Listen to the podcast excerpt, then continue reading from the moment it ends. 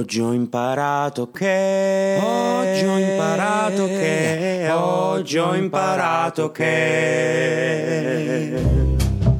Oggi ho imparato che a Magdeburgo esistono gli unicorni.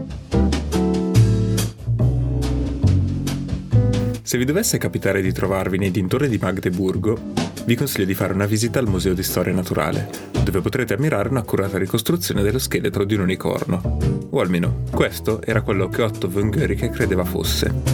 Otto von Guericke era un filosofo, diplomatico, scienziato, inventore e sindaco proprio di Magdeburgo. Un giorno, in una grotta della vicina Quedlinburgo, vennero ritrovate delle ossa fossili e von Guericke le descrisse così. Successe nell'anno milleseicentosessantatré a Quedlinburgo, che nella montagna che le persone comuni chiamano Zönenkenberg, dove viene estratta la calceviva, nelle rocce venne trovato lo scheletro di un unicorno.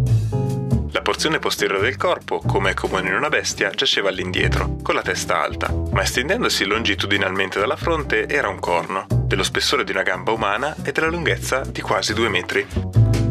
Principalmente per ignoranza, lo scheletro dell'animale è stato rotto ed estratto in pezzi.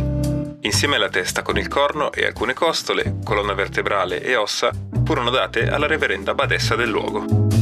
Negli anni successivi l'interesse per l'unicorno andò scemando, fino al milleseicentonovantatré circa, quando Gottfried Wilhelm von Leibniz, storico, filosofo e scienziato, che in quel periodo stava lavorando su un libro riguardo la storia geologica locale, ci regalò finalmente la prima illustrazione di questo scheletro, che trovate nella descrizione dell'episodio e che ora proverò a descrivervi.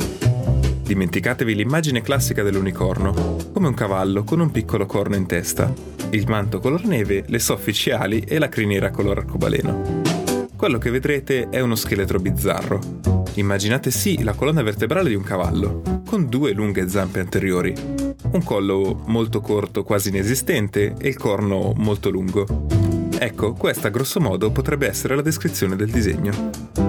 Questa immagine in realtà ha anche un significato importante, in quanto è considerato uno dei primi esempi di ricostruzione paleontologica in quello che sarebbe poi diventato un libro destinato a scienziati.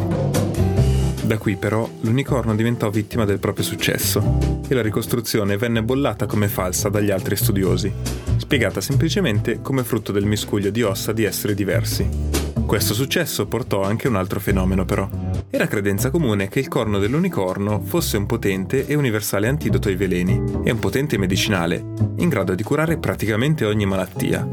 Una risorsa preziosa quindi, che provocò una corsa alla ricerca di altri corni nella cava, che venne quindi svuotata dai fossili presenti.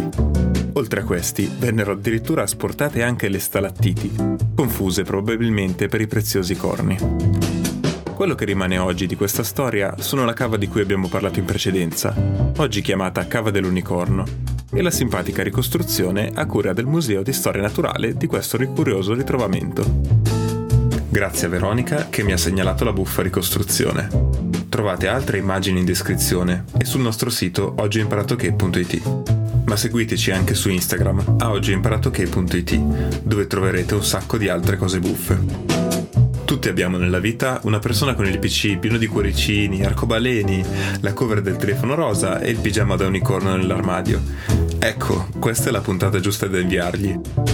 Se questo podcast vi piace, vi invito a lasciare una recensione su Apple Podcast o dove potete e vi do appuntamento a domani per una nuova puntata. Grazie e ciao!